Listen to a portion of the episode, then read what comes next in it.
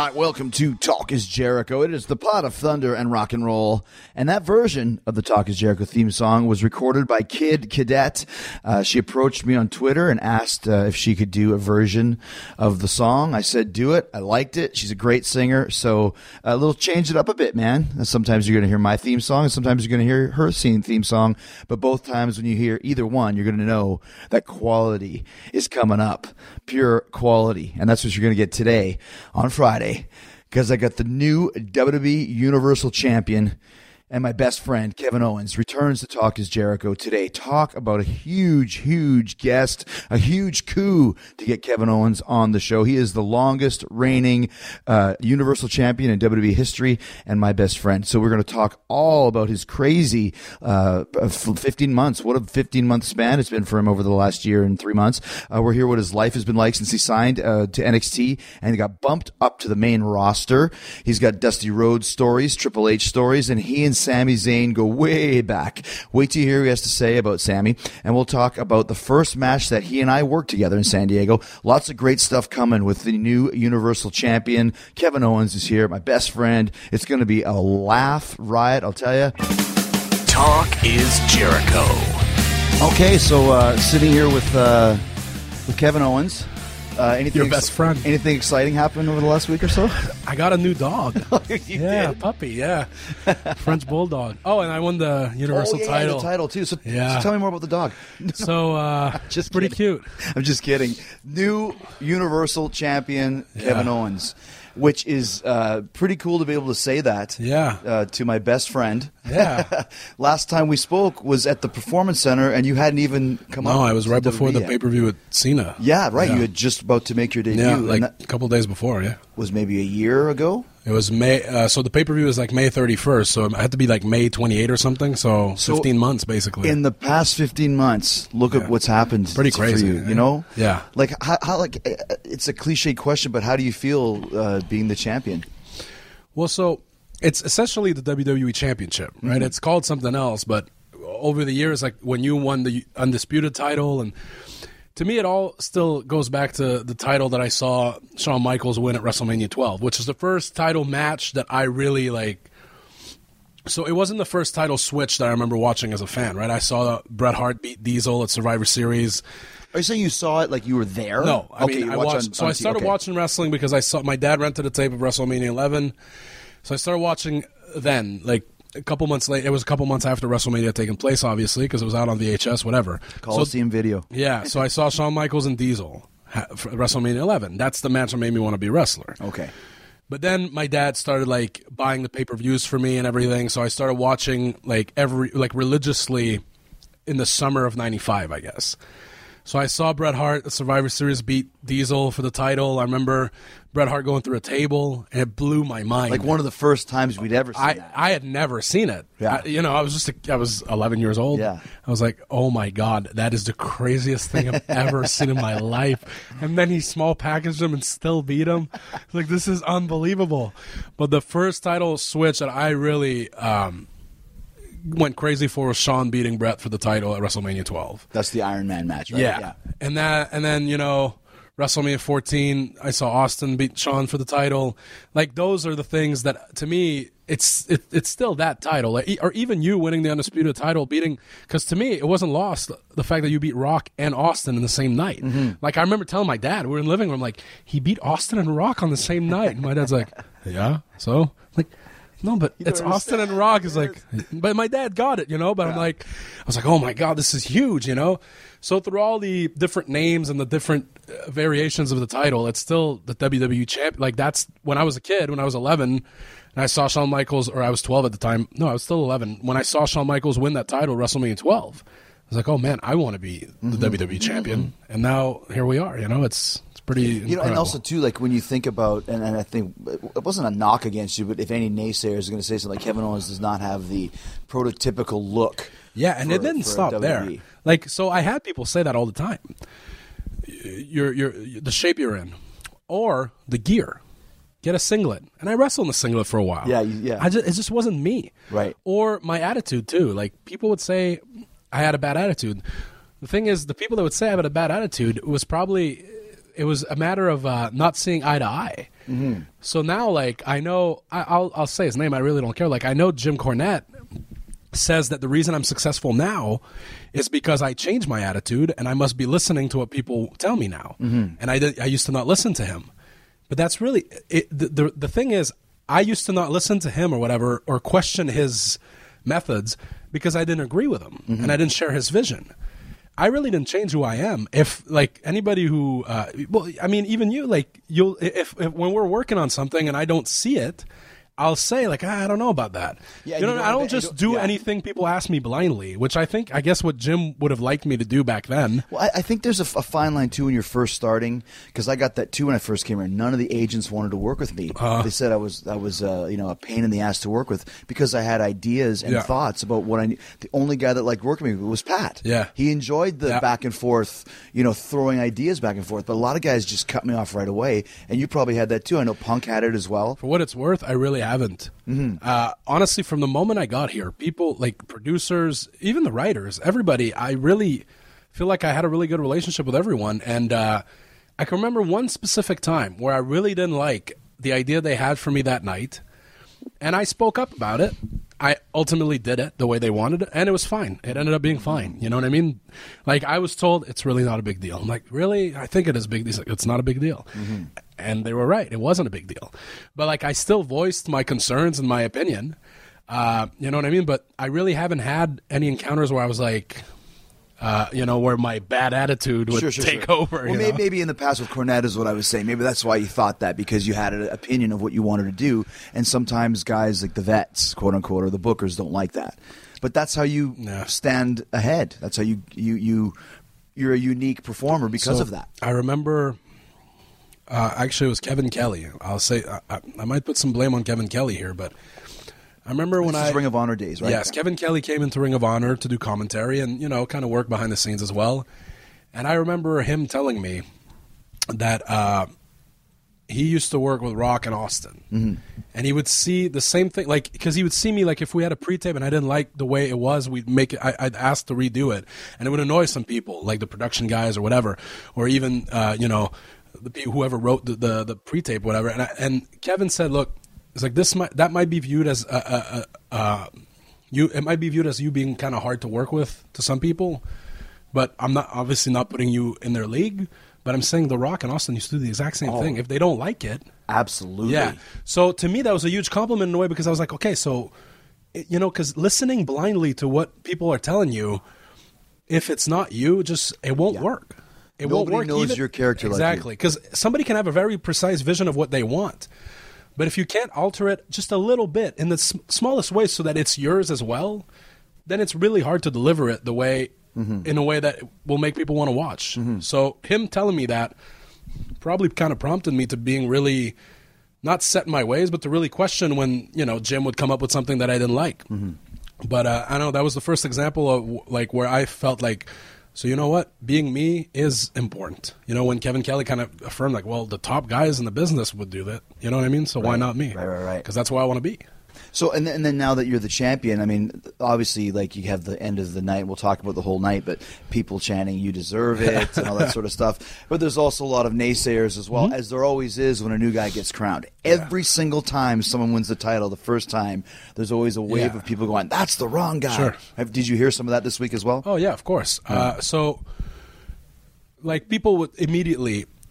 I knew it would happen to immediately. People went to Jim Cornette mm-hmm. saying, "Oh, you were wrong," because like Jim had been on record saying I was the kind of guy who never wrestled in front of more than 200 people, stuff like that.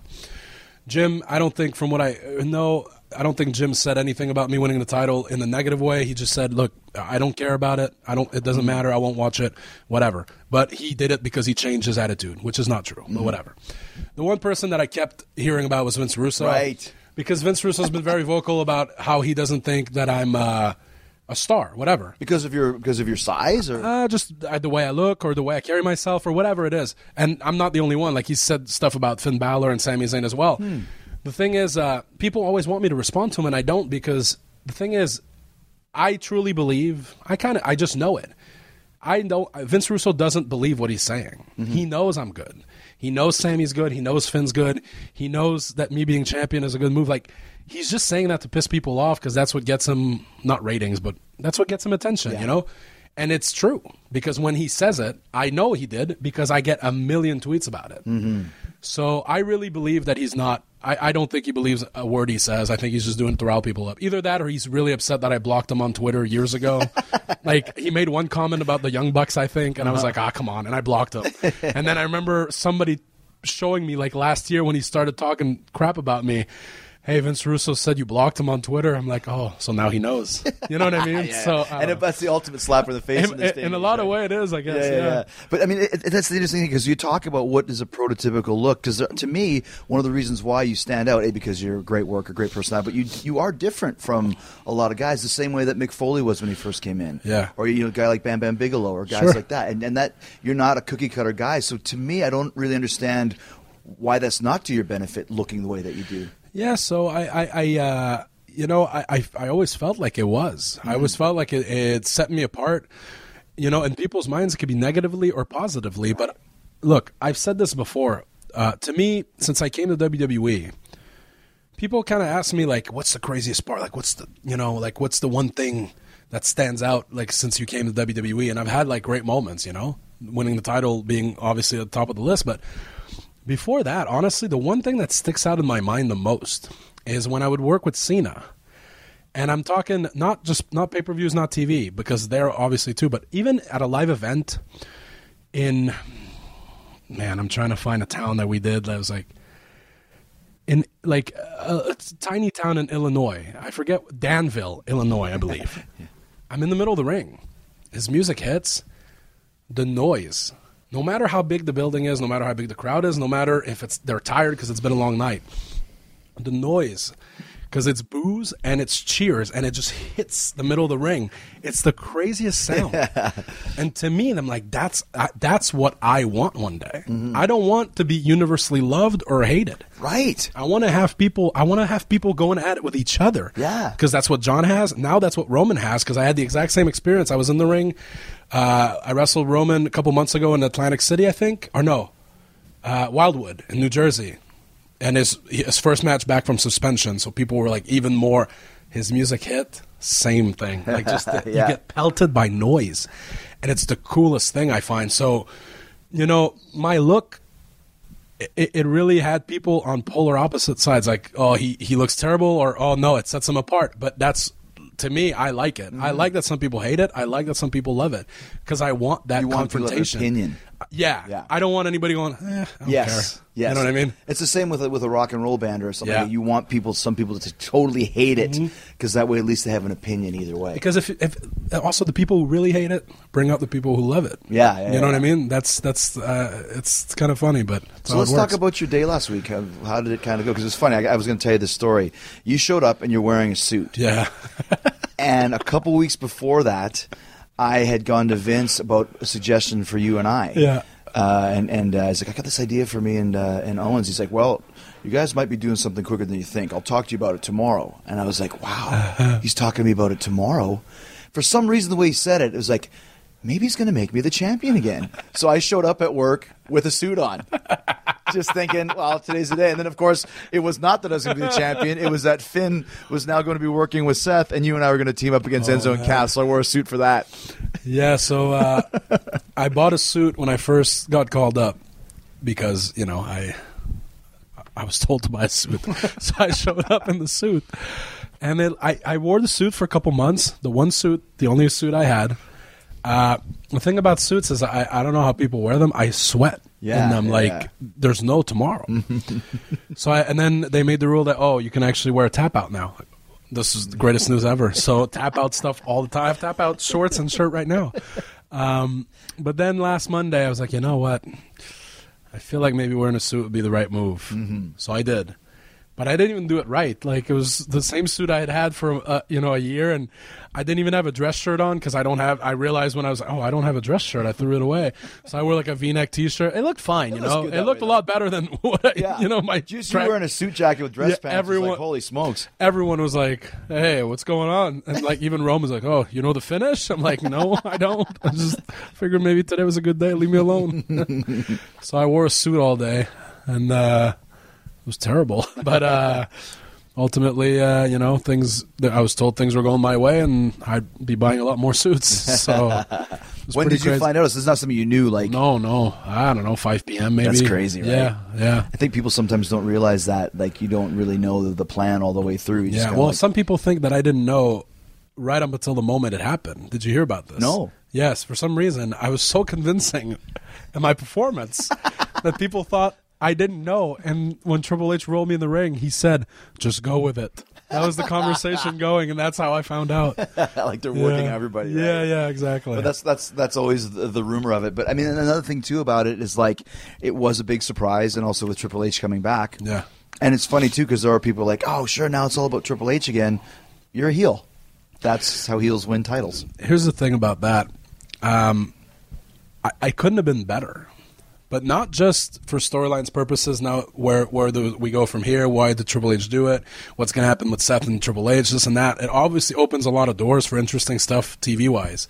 But for me personally, uh, you know, people assume that oh, you know, when you win the world title, you probably want it to be like this incredible battle where you you claw and you, you your blood, sweat, and tears, and you just have this heroic moment.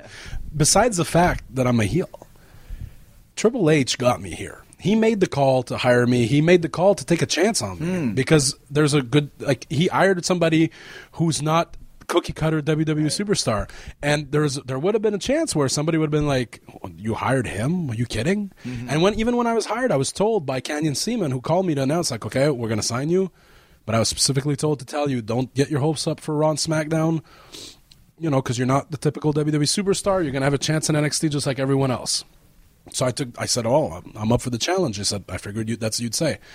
That's how my career started here, and then uh, Triple H obviously always believed in me. That's why he signed me, and he saw something in me. And Terry Taylor even straight up told me once at the Performance Center, he's like, "Triple H sees something in you." I don't see it, Classic Terry. but it's my job to bring it out. And then, you know, later on, like I have a great relationship with Terry. He's but great. Part of why I love it is because he's so honest. Yes, very other people re- other people really dislike that about Terry. Yeah. I love it. So uh, anyway, and then you know, last Monday night, Triple H literally handed me the title. Ah, but yeah. that was a moment, like.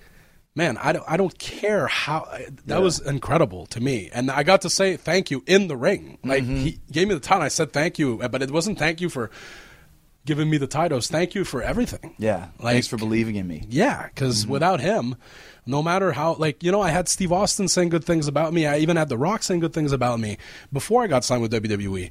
But without Triple H taking that chance, who knows where I'd be now? To bridge the gap between Yeah. you and Vince, probably to get, hey, Vince, this guy's got something, you know? Yeah. And it's, it's you know I've been a champion six times and always as a heel. I've never won as a Yeah. baby face. And every single one of them going through my head, there was always was some kind of shitty finish. I remember the last time I won it. Shawn Michaels came from under the ring and super kicked Undertaker. It was almost the same. Mm-hmm. I remember finish, that, uh, Elimination was- Chamber. Yeah, scared to cover, like he's going to attack me next, Yeah. and then you kind of crying as you have it. I mean, that's the way a heel Yeah. should win a title. Here's the thing. No matter how I would have won it, somebody would have had to complain Sure, about sure, sure, sure. Yeah, and yeah. I understand it's it's the culture. It's also, you know, there's so many wrestling podcasts or, uh, you know, wrestling reviews, and somebody you, you got to have something to talk about. So you got to be unhappy about something or really happy about something. Yeah. I even had close friends of mine, um, not like wrestlers, like close friends. Not close. I mean, close. Well, they were friends, you know. They're but they're fans Yeah, from yeah, yeah, that- that I've known from the uh, independent days. Okay. And I followed them on Twitter. And I remember a couple hours later, I just kind of scrolled through my feed and I saw one specific comment, comment saying, Oh, Kevin Owens is WWE Universal Champion. That's incredible. A couple more tweets later, same guy saying, I can't believe it's just all about Triple H, though. And I was like, man, you really missed the point there, buddy. You know, and he's my friend, Right. But I, there's no point in like trying to explain. But like, anyway, like I said, there's always something to complain about. Yeah, I could have won it clean as a whistle, and somebody, Mm-hmm. the same person who complained about the way it went down, He's would have said, "Well, he's a heel. How come he just, you know, like, yeah, Did you uh, talk to Vince at all afterwards? yeah, a little bit." I mean, I, I, when I came back from Gorilla to Gorilla, there was quite a few people there, but uh, I eventually made my way to Vince, and uh, I basically told him he wouldn't regret this, and I'd make him proud. And he said, "I'm sure you will." And that's as good as I, you know, that's, that's all I Mm-hmm. need. That's it. Because you're still Yeah. kind of cultivating that relationship with him right now. Yeah, I feel like uh, I think we have a good. I I feel like we have a good one though. You know, uh, I haven't talked to him as much.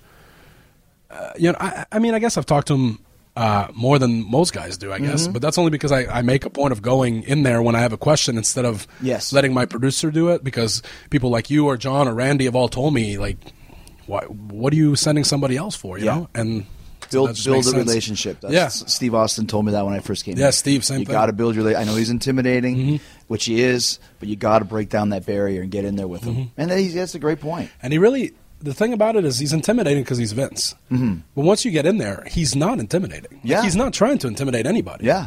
What's intimidating about him is everything he's done and everything, you know, who he is as a person and what he Yes. represents. The concept of Vince is intimidating. Exactly, but once you get in there, you're just talking to a, a guy, you Yeah, know, who's yeah, yeah. cracking jokes about him and Linda being married for 50 years, and oh God, how did she put up with me for that long, you know? And That's right, that's I right. remember uh, I told this recently on the Sam Roberts uh, radio show thing, but first time I had an actual conversation with Vince was right before I uh, I came out on Raw to confront Cena, and uh, so I went into Vince's office to talk to him, and he didn't want the other wrestlers to know what I was doing there that night. As far as they were concerned, I was just, oh, I'm an NXT guy coming for TV, whatever. I'm like, okay, but um, you want me in my gear, right? He's like, yep. I'm like, okay, but when I put my gear on and I walk in the locker room and stuff in, in the hallway, the other wrestlers will see me and ask me why I have my gear on. So what should I tell them? He goes, to the other wrestlers? I'm like, yeah. He goes, well, why don't you just tell them to go f themselves? And like my first day, like I walk, I'll just walk around telling, hey, hey, Kevin, what are you doing? I'll go. F-, you know what I mean? Like, but You it was just, fuck yourself, it yeah. really kicked things off. And it really, like, I don't know. I just, it really popped me, and I don't know. It was good. The longest field goal ever attempted is 76 yards. The longest field goal ever missed? Also 76 yards. Why bring this up? Because knowing your limits matters, both when you're kicking a field goal and when you gamble. Betting more than you're comfortable with is like trying a 70 yard field goal. It probably won't go well. So set a limit when you gamble and stick to it. Want more helpful tips like this? Go to keepitfunohio.com for games, quizzes, and lots of ways to keep your gambling from getting out of hand. So let's talk about your year with some of the highlights that you've had because you came in right on top with, with John Cena. Yeah. What a what a way to debut. Yeah. you know. Yeah, it was really like uh, working with John was a goal I had set for myself as a future. Mm-hmm. Like one day I got to get there, and then I came in that way. Yeah, so it was yeah. pretty wild, and it was also really rewarding because my son. I, I, this has been well documented. My son's such a big John Cena fan, and uh, I always, you know, he would ask me when are you going to wrestle John Cena. I'm like, eh, I don't know, maybe one day. And then uh, we got to do it. His reaction was all over, uh, you know, Twitter and Facebook, Mm-hmm. and they went viral because my wife recorded because she knew what I was doing, but he didn't know. He just knew I was going to be on Raw. Uh, but also, the coolest part was uh, I got like uh, I went to the Performance Center a few weeks before the match, and John was there, and I knew he was going to be there. John told me bring Owen. So Owen like walked in, had no idea. His first time at the Performance Center. He's like, "Oh," what? And then he saw John. I'm like, "Who's that?" And he goes, "That's John Cena." You know what I mean? And John John gave him a letter that he hand wrote. Like I don't even know if I'm supposed to say that. I don't know if John would be a very big fan of me telling this, but he hand wrote a letter to my, a letter to my son, like two full pages. Wow. Uh, explaining to him like this because I was telling John once when we were preparing a promo, I was saying like, you know, I could, if you want to make it a little personal, I could talk about this one time WWE had a show at the Bell Center, and I took my son. And uh, you know, I was second row, and everybody there knew that. Oh, that's Kevin Steen. He's a professional wrestler. But look at him in the second row at the WWE show with his son. You know, uh, I bet he wishes he was in the ring. You know, but I, I put that aside because I just wanted my son to be able to shake. John Cena's hand. And when your match ended, I rushed to guardrail with my son just like any other fan would. And instead of coming around the, the ring and shaking hands, you just left. You went straight to the back, and my son was crushed. Uh.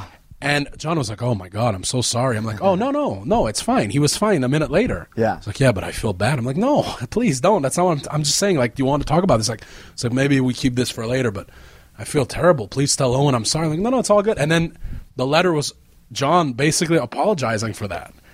And uh, he, he it was, That's pretty ah, cool, Yeah, man. it was crazy. But I yeah, that was that. Honestly, as a father, my crowning moment now is Mm. that moment when I got to see my son interact with John for the first time, and just give to give. I don't know. I just see how happy Owen was. It was. Mm-hmm. And what And did he- what it's not even like it's John Cena. John Cena's the one who's to thank for that, you know. But I feel like a great dad. You handed him the letter. what did Owen say when you won the title? Uh, so uh, he was speechless, Mm-hmm. and that's what he said. Uh, my wife recorded his reaction again because everybody was asking, "What's Owen doing? What's Owen saying?" on Instagram and stuff like that. Because a lot of wrestling fans follow my wife, Mm-hmm. and she asked him, "Like, what do you think?" He's like, "Oh Mike," and he just goes, "I'm speechless right now." You know, it was so cute and funny. Uh, and you know, when I came home with the title, he was really, really happy. He took a couple pictures with him and stuff, and yeah, It's funny, yeah. It's it's cool you get to actually I think a lot of fans might not even know this when you're the champion, you get to keep the title. Yeah, yeah. It's your you know, responsibility. they actually didn't want me to keep the title for that week because they wanted to put the plates on. Oh, right. But I was like, I gotta take it, and Yeah. Uh-huh. like I can't go home without the title. And then I remembered, oh wait, the next day I was going. The day after Raw, I was going to Toronto for like a, a vendors fair for Toys R Us stores or Mm-hmm. something. I was representing WWE. They're like, well. I can't go without the title, and they're like, "Oh yeah, okay." It was just an excuse to take it home. I could, I'm sure I could have showed up without the title. Nobody would have said nothing. How come you weren't on Good Morning America? Every time they send someone to Good Morning America. I think because my suits weren't fitted yet, so The other one was too wrinkled up from the Yeah. other day. so I mean, uh, it's it's really uh, it's been a lot of fun for me to to work with you and kind of your whole group of guys, Sami and Neville and um, you know Ambrose and all those guys. I mean, uh, it, it, how do you feel like with this locker room now? They're basically all your your best friends. it's really crazy. You know? a couple of years ago. So none of us ever like we knew we all had the same goal, right? It would be in a Ring of Honor locker room or you know a PWG locker room or whatever, and it'd be me, Sami, Neville, Daniel Bryan, you know, or Seth Rollins, or even uh, he might not be happy to say that, but Jimmy Jacobs, you know, who now works here behind the scenes. Mm-hmm. Great writer that works with us. He, He's amazing. He's never said publicly that he works here. But Oh, really? Doesn't matter. Well, I think I've said it before. Okay, so I so- blew it. now we're all together here. And you know, obviously Bryan isn't wrestling anymore, and that's a shame. But he's still part of, you know what I mean? Yeah. He's still there. Every, of the like now, and SmackDown are split rosters, but still, like it's crazy. Like I was just sitting and catering with Sami and Jimmy and Seth, and you came to sit with us, and we're just. It's that's what we used to do at Ring of Honor, except there was no catering, so we'd buy our own food and just kind of sit at the same table. Yeah, yeah, yeah. It's uh, I don't know. It's pretty wild to see that. Like, not only did we make it, but we're all pretty successful here. Yeah. That's Quickly the coolest too. part. Yeah, Quickly. Yeah, uh, and you know Finn, Cass, all those guys. They weren't. You know, I, I didn't meet Finn until I came to WWE or to NXT. We both got there. I didn't meet Cass until, even though he did a couple of uh, independent, Mm. you know, a couple of years on the independents. I didn't meet Cass until then too. But he's they're very much part of the crew as well, in terms of like guys who just grinded to get here and uh, always dreamed to be here, and Mm-hmm. now we all are, and it's, it's a pretty incredible feeling. How did you feel when when Finn got hurt? It was really, uh, it was heart wrenching because so I saw him get hurt. I knew he was hurt. Did you really? Yeah, but I didn't know it was serious because he kept going like nothing happened. And then he won the title, and uh, I got emotional because we're very close friends, and also I knew, you know, he had a blast in NXT, and he brought NXT to the level it's at now. But he wanted to be here, obviously. So we, I don't know how many times we talked about how conflicting it was that he enjoys NXT so much, and you know, in a lot of ways, NXT is Triple H's baby. Mm-hmm. So we all like that was the thing that actually like when I got called up, I was so thrilled, but I was like, man, I kind of wish I could have stayed in NXT to help. You were make- there a short period of time. I was weren't there six months. Right. I was saying I kind of wish I could have stayed in NXT a little while longer to help it make it even bigger, if only to thank Hunter for what he's done for me. Mm-hmm. And Finn felt the same way, and everybody did. You know, Sami Neville, all those guys. But Finn, at the same time, wanted to be here just to be with us, and you know, to to keep uh, Sure. you know, to fulfill the his big career. leagues, Yeah. man. So he he would have this conflict, you know, and then finally, uh, you know, he put in his time. He was there for two years, and he brought it as high as he could possibly could have. Mm-hmm. Finally, he gets called up, and he gets like you know the first day he gets what he. Like it's almost they're almost making up for lost time. Yeah. Like, yeah, you were in NXT for two years, but here you're literally the you're the Yeah. top face right now. Yeah. welcome. And then I'm like, that's incredible. You know, he's getting what he's worked so hard for even by simply you know staying in NXT for so long, it counted. Like that's what I really appreciated is yeah, he stayed in NXT longer than he probably should have, but once he got up here, that Mm. time counted. It wasn't like, oh, this is a brand new WWE superstar that you guys have never seen before. No, no. That's the guy who took NXT to this Good level. point. Yeah. You know what I mean? So I thought cool that was, yeah, I thought that was great that they took they took account they kept they took account of the time he spent there and everything he did for that brand. And then for that to happen, um, and for him to have to relinquish the title in front of his parents and stuff, you know, in a way, thank God his parents were here because they probably helped him through the whole process. They stayed like a week after he, He had said surgery. his mom was taking care of him. Yeah.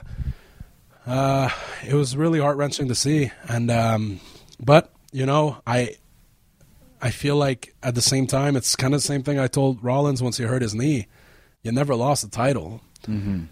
You're going to come back stronger than ever. People are going to be so excited for you to be here. There is a silver lining, as hard as it is is. to see Yeah. for now. And at the same time, I I'd be lying if I said I wasn't like when he when I heard officially that he was relinquishing the title. Obviously, that opens a door, and I was like, "Well, I'm going to kick that door." You know what I mean? I'm going to kick that door in. I don't know. So it was very it was conflicting emotions, but uh, I think what made me feel better about the whole thing because when I won the title, he's one of the first people I thought of. Like I thought of my wife, my kids, my parents, my grandfathers who uh, you know died before they could see me wrestle in WWE. But I thought of Fergal too, uh, who was at home. Honestly, I had to hold back from like throwing up the too sweet for him just as a little wink. But uh, I- as soon you know, I came back. Uh, I, I talked to my wife, I talked to my parents, and then I Facetime him. And to see his smile and how happy he was, and even his parents were there too, and they were all happy. Like it just made me feel so much better. That, Yeah. you know what I mean? Because we know eventually he'll come back, and Well, and and, that's part of the business. You know It what I mean? Like that's Yeah. why I think I won the uh, undisputed championship because Triple H got hurt. He tore his quad. I'm pretty sure he would have been in that tournament. I probably wouldn't even been in it. If you Let's think go ask Vince right now. Yeah, Let's let's go- go find out. He probably let's put him on the spot. He spot. probably doesn't even remember. burst into his office. what the hell is this? Who told you that you were going to win? H or or Vince. Vince? Yeah. Because here's, here's what he told me. I was sitting in catering because once again everyone's like, I never had my. Wife, know what you he know the told story. you. I, I know what he told you. Didn't have my wife there or my dad because I didn't know I was going to win. It's like, didn't he say something along the lines of, uh, "You know, things aren't going good when you're putting a title on Jericho." Big taker. You know things are going on the tubes when you put the title on Jericho, and then walked away. And that's I think I guess I'm winning. oh man, yeah. I think I read your books too many times. I know, you, but I- you know, the stories you tell It's funny too, though, because I tell these stories. I'm like, I remember Bad News Allen used to tell stories over and over again, and now I feel like bad news because you guys have all read my books. yeah, you didn't tell them yet. We I just know. him already. I'm for, I forget that you're like, how old are you? 32, 31? Yeah, 32. 32. I mean, Yeah. 13 years younger than I am, but I don't feel that way. It's like, hey guys, I got this story. Say, yeah, we heard it. You know, old guy. but let's talk more of one of my favorite uh, dynamics, uh, both in the ring and out of the ring, is your chemistry that you have with Sami Zayn. yeah. Uh, just one of the quirkiest. Like getting to know him has been such a blast. He's completely insane when you first meet him, drives you nuts, and then you realize that's all part of his genius. Uh, well, I don't wanna know. call it that. I don't know that I'd say it's genius. it definitely is a part of who he is, though. Yeah. But uh, you know, it's just the way he is. Uh, I- for years now, I've seen him go into new places, new companies, whatever, piss everyone off by just being him, Mm-hmm. and then win everyone over a couple months later by literally not changing a thing. By just being him. Yeah. that's exactly That's just how he is. Yeah. when you say piss off, because he's very he, he thinks and overthinks and overthinks and very meticulous Well, with the way he he talks and everything. There's that, you know, like he'll he'll overthink everything that happens in the ring. Well, I don't even think it's overthinking because you know, I've wrestled a guy for the better part of 13, 14 years now and uh I can't say that we've never had a bad match because it's definitely happened once or twice, but they were hilarious. You know, they were Yeah. almost bad on purpose. But every match we've had that had people going crazy, it wasn't all because of his overthinking, but uh, some of the things that made people crazy was because of a thing that he rethought, even though we thought we had it. You know what I mean? And I know a lot of guys probably aren't used to that or probably get annoyed by that because technically he's the new kid here or he's the new guy. Like I remember around around WrestleMania, people were getting annoyed with him because he was the new guy, but he would question everything. But you know what? He wasn't. He's not a new guy. He's mm-hmm. been doing this for 15 years. That's right. And he's better than you. So, like, doesn't Right. matter how long you've been here. Like, I'm not talking about anybody specific, but he's really, he really is one of the absolute best I've ever been in the ring with. really. Oh yeah, Yeah. I, I mean, it, obviously we have the chemistry, but I'm saying like, he knows how a crowd's going to feel before the the crowd's even in the arena. Really? Sometimes, yeah. So I've had like I've seen guys get annoyed with him because he's well, what if we do it like this, and what if we? Do? He's only trying to make it better, and yeah, he hasn't been in WWE for ten years, but listen. He knows what he's doing. Mm-hmm. You know what I mean? Just because he wasn't here as that as long as you doesn't mean that you know better. Right, right, right. But right, I feel right. like whatever. That's a whole other topic. I, I, uh, but that's part of how he wins people over eventually. Because even that, even in Ring of Honor, that would happen where he would question things, and people that felt like they were higher on the totem pole than him would be like, "Who is this guy?" Mm-hmm. But then later on, they'd see, you know what? He's right. And that goes back to what we were talking about earlier. When you have the confidence in yourself, it might Yeah. rub people the wrong way. Sure. but you're not doing it for bad for the wrong reasons. No, yeah, he's know? never. I've never seen him upset someone, uh, you know, on purpose. Mm-hmm. Like I'll always remember, it was uh, in PWG once. It was me and Brian Kendrick against him and Paul London because him and Paul London were a team at the time. But of course, the duo is Paul London and Brian Kendrick, and the other duo was me and him. But because just the way the booking aligned, they were the tag team champions, him and Paul. So me and Kendrick, I suggested to PWG, it'd be kind of cool if it was me and Kendrick against Paul and Sami. Let's do it. We did it. And uh, when it was time to call the match, Brian Kendrick eventually got so fed up that he said, "Here's what I'm going to do." And this is I'm not they've I, I know Brian and Paul have talked about this before, but Brian said, "Here's what I'm going to do. You're going to tell me what you want me to do. I'm an excellent performer. I'm going to do it exactly how you want me to do it, but mentally, I'm taking myself out of this match because you're not listening and you don't want uh, to hear our ideas. So what do you want to do?" And Sam's like, "Ah, well, why don't we do this?" And then he just, and that was it. Yeah, he was just he didn't agree with what Brian wanted to do at the time, and I, for what it's worth, I didn't agree with it either. Yeah. But I was less vocal about it because in my head I was like, ah, we could still make what they want, like what he wants to do. We could still make it work.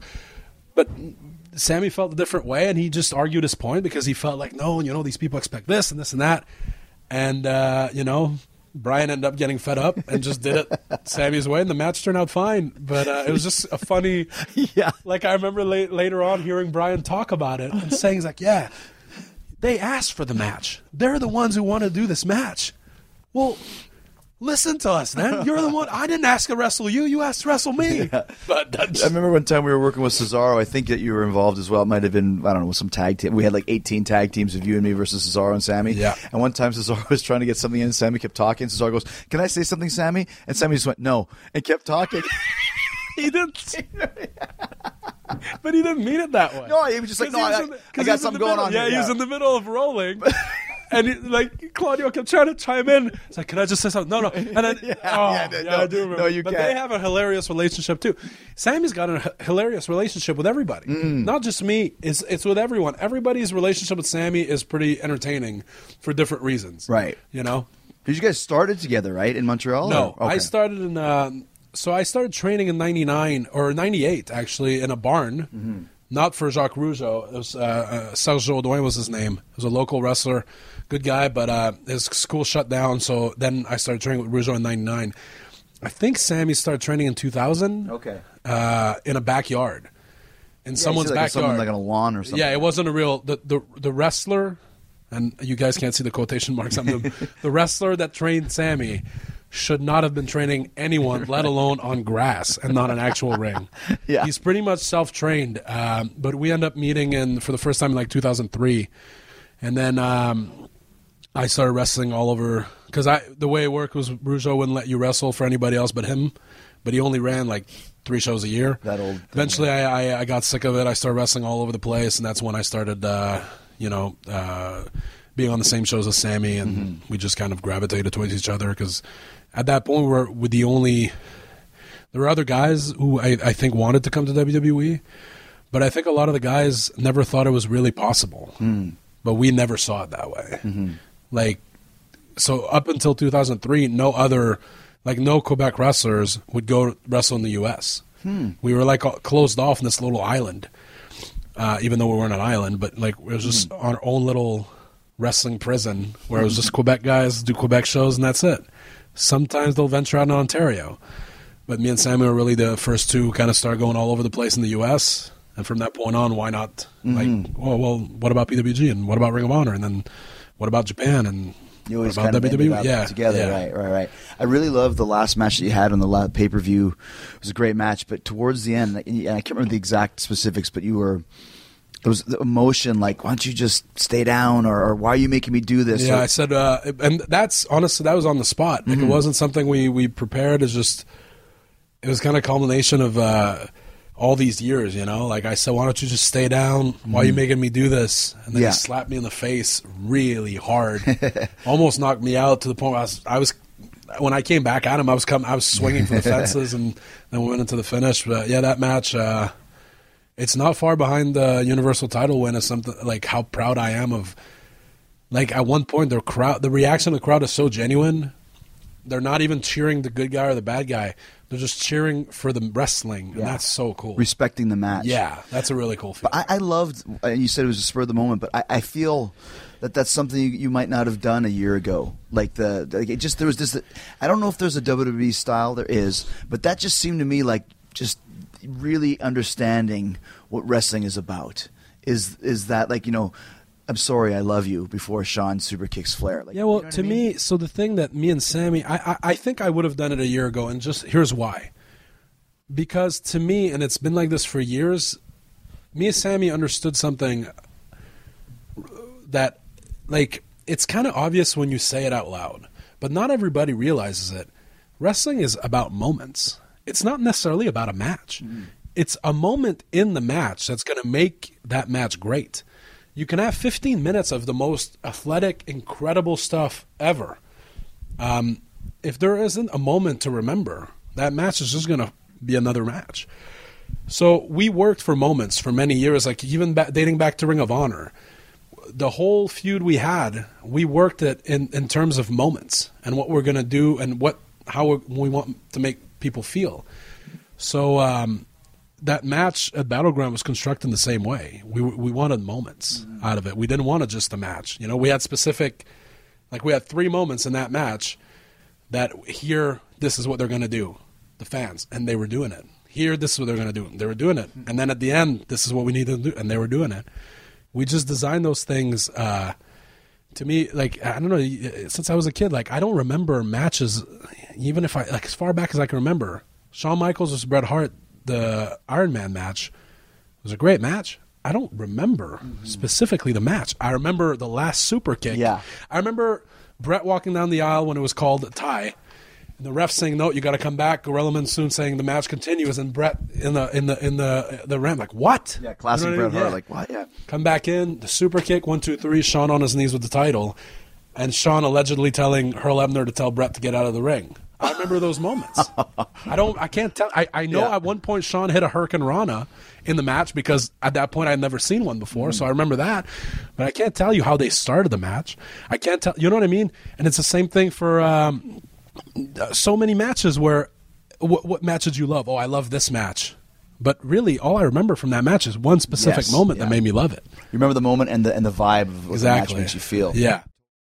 For 25 years, nothing has tasted better after a hard day's work than a Mike's Hard Lemonade. It's because since day one, Mike's has been making lemonade the hard way. We use three kinds of lemons, all handpicked from family farms, then blended to perfection and cold pressed to create the epic hard lemonade you know and love. Mike's Hard Lemonade. Hard days deserve a hard lemonade. Mike's is hard, so is prison. Don't drive drunk. Premium all beverage with flavors. All registered trademarks used under license by Mike's Hard Lemonade Company, Chicago, Illinois. Sitting here with my best friend Kevin Owens, the new WWE Universal Champion. Uh, and like I asked, uh, have you ever met Shawn Michaels, Kev? Yeah, yeah. I'm actually uh when he comes around, I'll be honest, I'm kind of like a, a, Still a mark? like giggling schoolgirl. like, yeah, he's the one guy. Like, eh, you know, Steve Austin or The Rock are come by, and I'll, I'll talk to them, and it's great, you know. But I, I I'm still I, I can contain myself Mm-hmm. when Shawn's here. He's he made me want to do this. So when I get to sit next to him and watch a show, like in Australia last year, he was on the whole tour with us. Oh, really? And every night we just sit. I'd sit next to him and we talk about what's happening, match, wrestling. We talk about family, our kids, stuff like that. Blows Yeah. my mind. Like I walk away, I'm like, all right, Shawn. I, I'm keeping like, all right, Shawn, good talking to you. And I walk away, I'm like, like I'm just a little kid. What do you Still think? that kid. what do you think about the uh, the rumor, or maybe the fact at this point of him training guys? Uh, so when I coaching. heard that, I know he. I don't know. I don't know the specifics, but I know he goes to the performance center, and I know he's working with some people. Like I know he was at the last NXT television tapings. Mm-hmm. I was legitimately upset. that I don't live in Florida anymore. Oh, yeah. Because if I did, and I, I even talked to my wife about it because I don't know the specifics yet, but next time I have a few days off in a row, said, I think I'm going to go to Florida if that's okay. She's like, yeah, okay. I was like, you know, Shawn Michaels there. She's like, yeah, yeah, it's fine, you know? like, I just want to go sit in on his class one day or something. But I don't even know if he has a class. I don't know what the specifics are. I just know that he wants to go help down there, and he's been doing it. He's been going to the PC here and there. He was at the, you know, the television, uh, TV tapings. I, uh, yeah, I, I, I'd love to be around just to learn more. Yeah. That's all, yeah. Just to sit in with him. Yeah. Yeah, like I've seen him even uh, if he like if he's got a segment on Raw, I'll go sit. Well, I mean, I do this all the time. Like I go sit in Gorilla as much as I can for Raw. You know, if I'm not uh, if I don't have a busy night on TV, I'll stay in Gorilla and just watch. And I just kind of learn from everything I see. I find, you know, I I'll observe Billy Kidman timing the show, and I'll observe the producers talking into the headsets, and I'll observe Vince and Hunter and everybody and Road Dog, and I just really like just being around it all, you know. Mm-hmm. But I remember Shawn had a, a, a promo segment with I think the Authority and Seth, and uh, the writer kept trying to talk to him. And Shawn was kind of just like going back and listening to the writer, and then he turned to me and talk, and then the writer was, I'm sorry, Shawn's like, yeah. And then eventually the writer, Shawn's like, listen, I'm sorry, I'm not going to remember any of this. He's like, I know where I'm supposed to end up, I'll end up there. And the writer's like, okay, thank you. And the writer turned around and Shawn's like, like he made me give me a face like, I don't, I don't know. I, I don't know why they make me do this. I don't remember anything. That's Shawn And- But then dude. he went out Yeah. and uh, it wasn't anything the writer wrote. It wasn't on this, but he nailed it. But it was good. yeah, it was yeah, incredible. exactly and then he came back, and it was, you Yeah. know, Vince, Vince, good. He's like, "Ah, yeah, you know. and then he went to right, thanks, and the writer's like, oh, you're welcome. I, I really didn't do anything, but you know what I mean? Throw this in the trash. How about um, like for for me and and this might have been more for for when I say my generation of guys, the attitude guys, when Pat was really involved, taught me. Ninety percent of what I know about putting together a match. I think Shawn will tell you the same. I think Bret will tell you the same. I know Rocky will tell you the same. Do you have any type of relationship with Pat with the Montreal thing, or Yeah, yeah. He, uh, you know, we talk every time he's here. It's, it's great to talk to him and stuff. I, I don't get to, I don't get to work with him as he much. doesn't as I really wish. work as much? He just kind of hangs around. Yeah, but you know, if if uh, like it happened for the four way we had at Extreme Rules, it was me, Sami, Cesaro, and the Miz.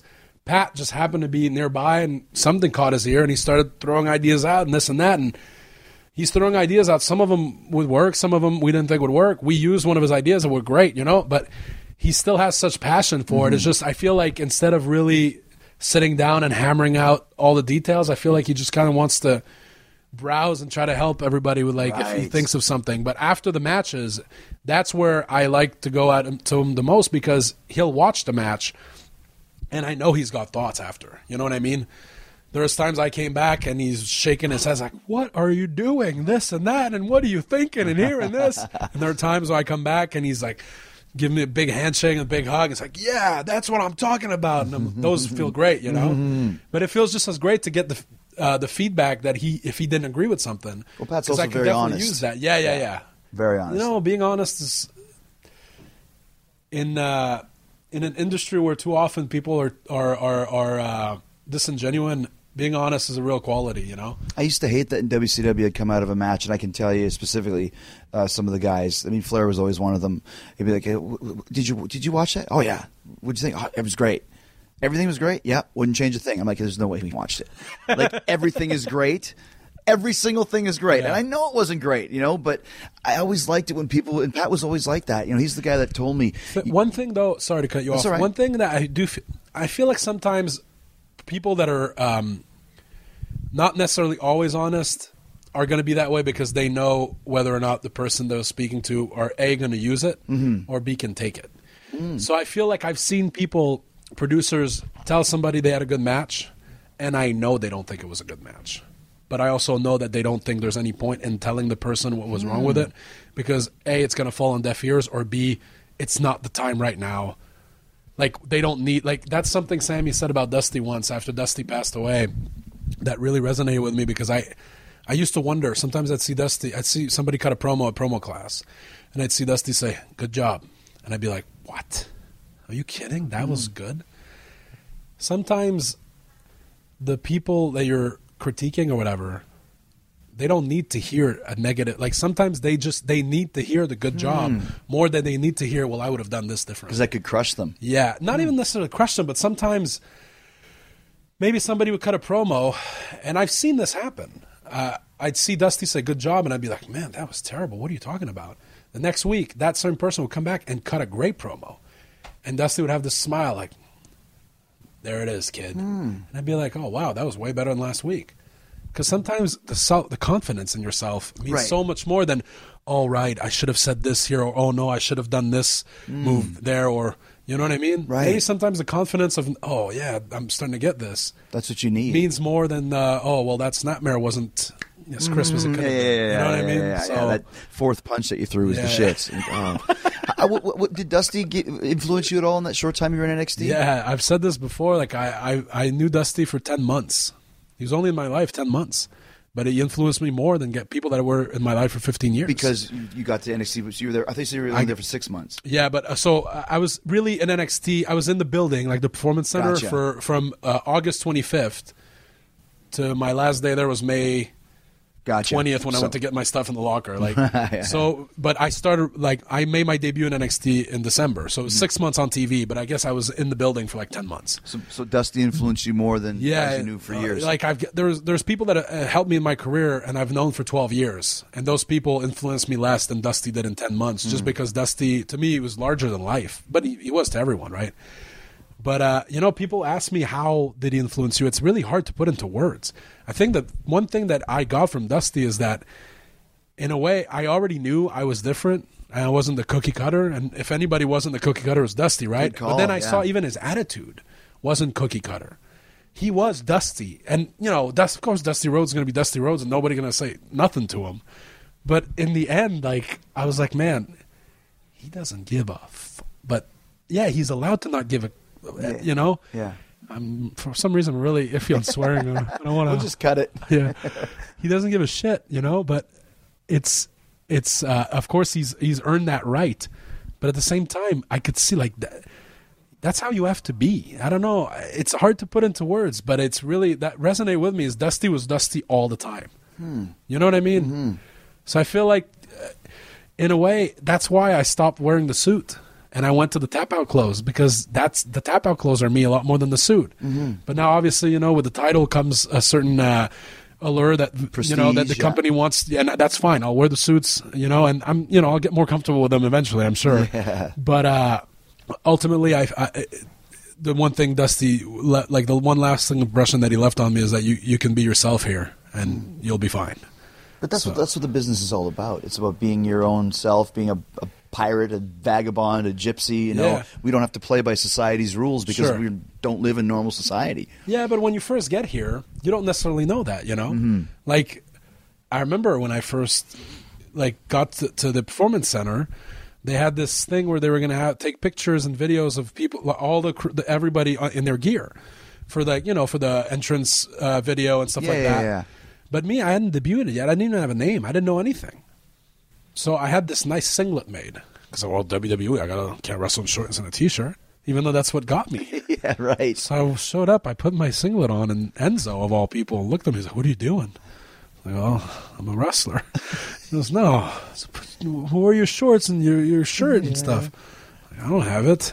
I have my shorts in my bag, but I don't have a shirt.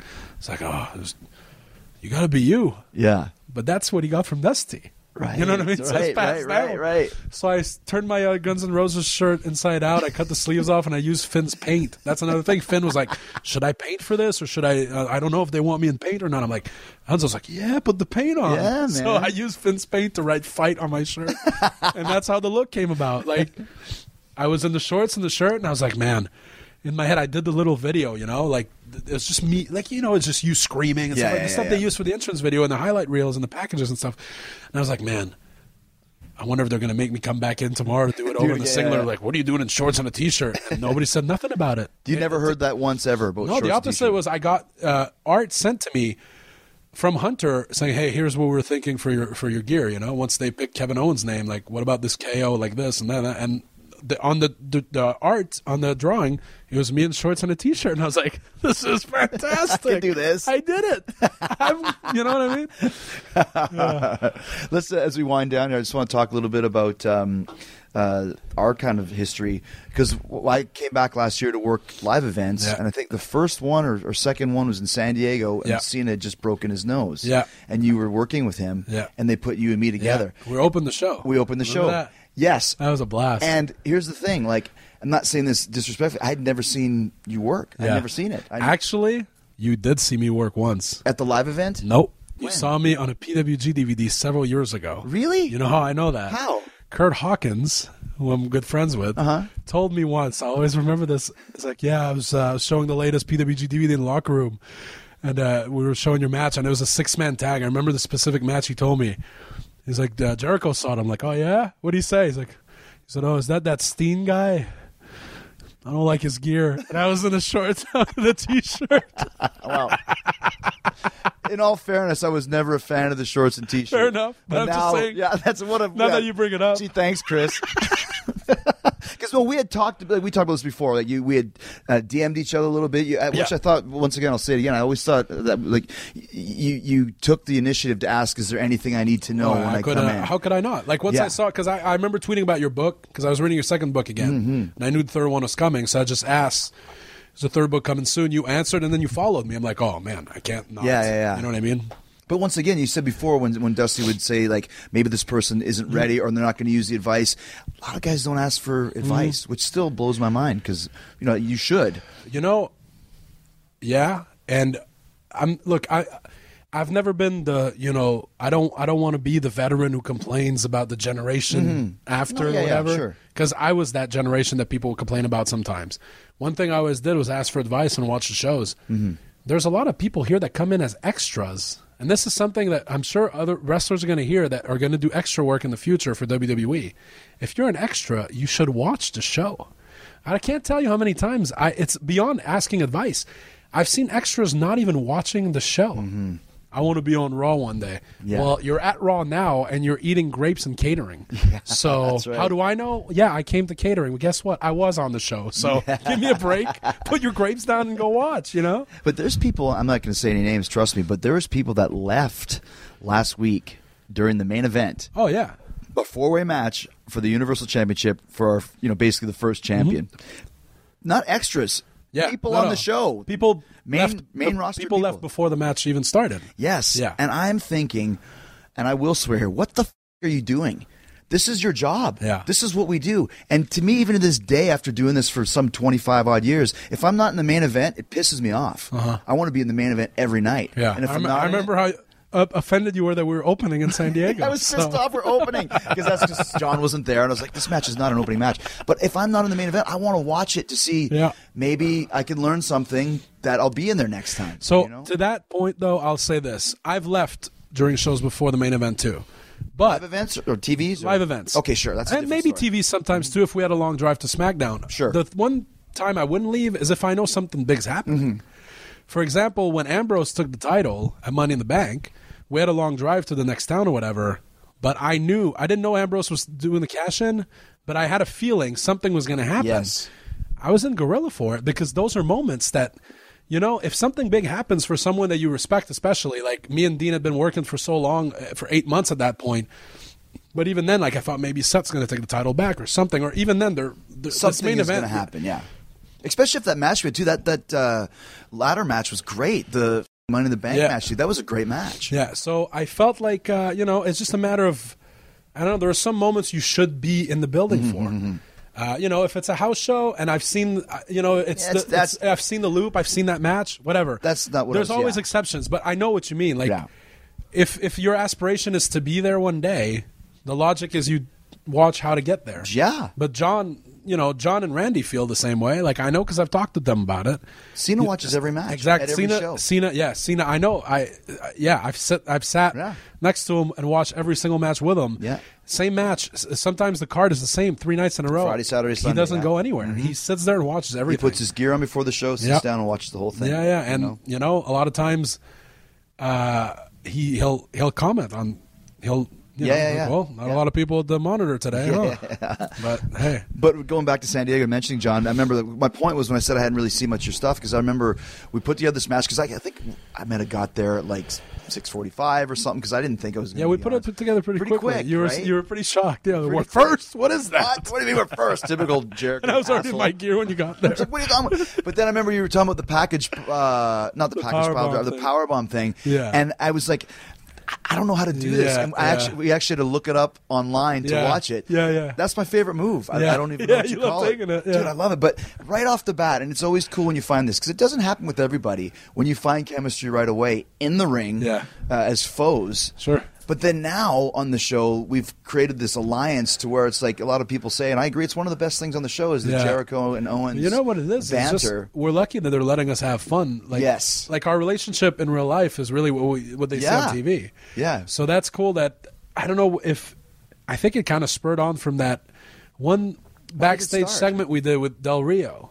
Where we, were, we had a six man tag or something. Yeah. that's where the it happened. Remember Right. that was just You- like you it's like actually you watch created- it, and I came for some reason. I felt like I'd watch what just it, It. and that's how it all started. And that was complete.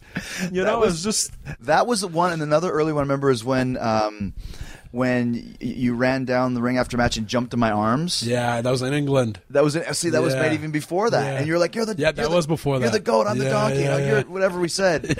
I maybe just some random tag match. Yeah. But I remember after that, either Vince was laughing or something because I went to my Vince was popping big for that one. Yeah, I you, remember that. I, I won. Chris helped me, but I won. Yeah, you did it on your own. yeah. And I remember telling I tell, telling him like this is we got something here. the best part is the only reason I said that line. Which that one? I won. Chris helped me, but I won.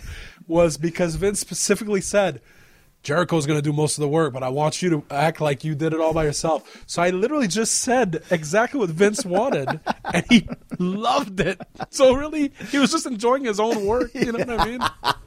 But he really enjoyed it. But I mean that that's that's it's one of the funniest things. Like I show up every week and like, okay, what are we doing? And it's it's it's a it's a cool moment when you get that because it's not something that happens all the time. Yeah.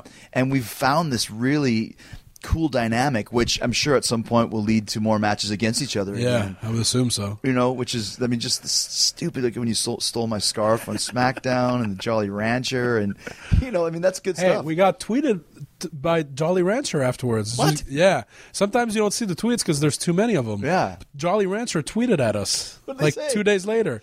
Uh, uh, they were basically asking you if you wanted more Jolly Ranchers, and they copied me on it too, or something like that. Yeah. we need an endorsement deal. Yeah. And then uh, there's something that people don't really know is that you and I even uh, pitched an idea to do a movie Yeah. together Yeah. with WWE, uh, WWE Network Yeah. or WWE Films. And Vince texted me, he's like, send me some improv. Yeah. And I was like, new stuff? And he goes, yeah. So we went and Just sat in a room, Sat in a room just- pretended to be cops. And I don't know what I probably not going to happen. And you got everyone's like, give Owens and Jericho a movie or a show. Well, we tried. Yeah, we're trying. We're trying. We're, We're trying at a to- standstill Yeah, right we're trying to standstill, man. But yeah, it's it's it's exciting. We're negotiating whether or not it's going to happen. but it's exciting, man. So, anyways, we're here at work. We got to get ready to go soon. But what's your, um, I mean, your favorite match that you've had since you've been here in the? WWE? Well, so I get that question a lot, but there's so many I can't like. My first one in NXT against CJ Parker is really special because it was my first match in WWE, and I literally waited 20 years for that. So it's hard to not put that one up there. My first match with Cena it was a pay per view. I beat him. People were shocked. And then there's, uh, you know, obviously the, the the Universal Title match because I, you know, that's it's so fresh and so but you know battleground with Sami or even uh like this four way we had in san diego with dolph del rio and roman sticks out in my mind because at one point me and roman are like the last two left in the match and there's the crowds going crazy.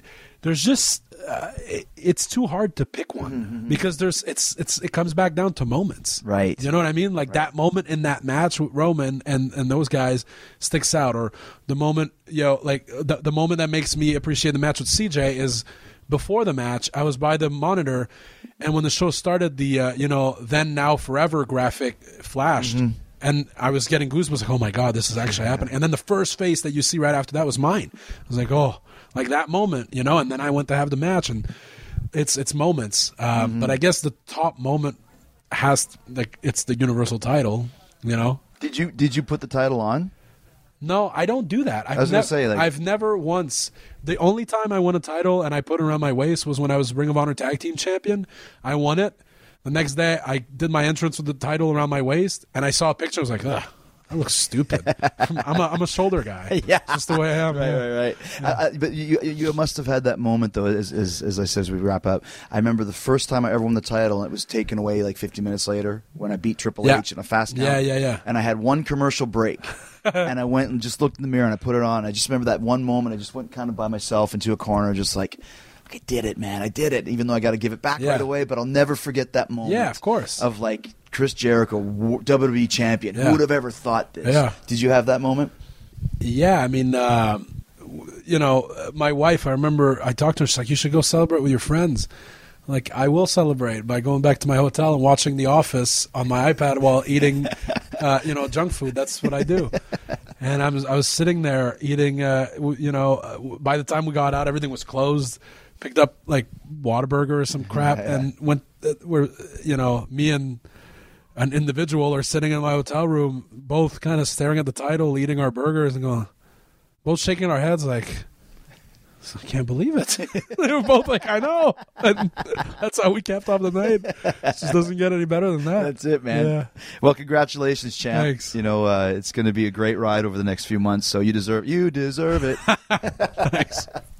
All right, thanks to the WWE Universal Champion and my best friend Kevin Owens. I want to thank him for sitting down with me. But hey, isn't that what best friends are for? Uh, is, and I'm gonna, he's about ready to go out there tonight and tear it up in London. I'm at the O2 Arena as we are in the middle of a uh, three continents in five days tour. Flew in from Atlanta yesterday, or actually this morning, into England. Do the show tonight. Leave tomorrow morning for Hong Kong, then Manila in the Philippines. Uh, do the show, then leave that next morning at 5 a.m. to fly to China to do that show, and then end up in Baltimore. So anybody that thinks that uh, what we do is easy, just keep that in mind. Three continents in five days, that's a lot of traveling, but we are excited about it. And I'm also excited to tell you about the shows on the Jericho Network that are killing it. Konnan, Keep It 100 is on fire. Huge, huge rating success. You need to give it a listen if you haven't. Konnan, Disco Inferno, KG. Uh, the last couple episodes, they had the NWO with them. Scott Hall, Kevin Nash, X Pac. It's a great podcast. Very, very funny. Go check it out and hit that subscribe button on iTunes. Uh, and while you're subscribing to Keep It at 100, the hidden gem on the Jericho Network is the Team Tiger Awesome Show. So funny. Uh, these guys are just, you, know how funny and ridiculous and wacky they are when they're on Talk is Jericho. Uh, when we're talking about summer blockbusters at the Star Wars Symposium uh, for Who's Hot and Who's Not, another big hit. But the episode they just released of their own show on Sunday is one of their funniest so far. They each designed their own action star from the top down. They choose facial scars, arrest records, uh, and in true Team Tiger awesome fashion, the discussion also veers off into luxury yachts, Pauly Shore's short shorts, and who is Truly's beef buddy. I'll tell you who his action hero is. It's Global Jones, and it's hilarious. Go check it out. These guys will have you in stitches. The Jericho Network is keeping you entertained with Keeping It 100 with Konnan and the Team Tiger Awesome Show. Hit subscribe on iTunes and leave everyone a five star rating and review. All right, let me say one last thank you to all you guys for supporting the Great Talk is Jericho sponsors uh, and to the sponsors themselves, including ddpyoga.com slash Jericho. Get 20% off the DDP Yoga program. It will change your life. Plus, you'll get three months of full access to the DDP Yoga Now app. Go to DraftKings, use my promo code Y2J to play for free with your first deposit. Go to BetDSI, uh, betdsi.com. Use my promo code Jericho25 to get $25 for free when you sign up. TrueCar on the TrueCar app. And of course, the OG sponsor, Amazon. All my Amazon links are at podcastone.com. Just click on the Killer Deals button in the top right corner of the page, then hit that Talk is Jericho button. If you're in the USA, if you're in the UK, if you're in the Canada, remember anytime you use those Amazon links on Talk is Jericho, Amazon kicks back a small percentage to this show to help us cover production costs. You can buy anything you think of on Amazon. Be an Amazon warrior. A Talk is Jericho Amazon warrior. If you buy something, take a picture of it, post it on the Twitter at Talk is Jericho. I will retweet you and I will follow you. How does that sound? All right. Thank you so much for listening. Keep listening for the 60 second AP headlines coming up next. And coming up next Wednesday, it's a future Rock and Roll Hall of Famer, one of the biggest legends in uh, in rock history. He's got a new album coming out. talking about Meatloaf. All right, Meatloaf is here. He's got great stories about Bat Out of Hell, one of the biggest selling records of all time. He's got great stories about his new record, Braver Than We Are. Meatloaf is here. Plus, he got lost coming into the studio. That's another funny story. This Wednesday, rock and roll legend Meatloaf is going to be in the house on Talk is Jericho. But in the meantime, and in between time, have a great weekend. Be safe. So stay hard, stay hungry. Peace, love, and hugs, and a big yeah, boy, to you and yours. See you next week. You can download new episodes of Talk is Jericho every Wednesday and Friday at podcastone.com. That's podcastone.com.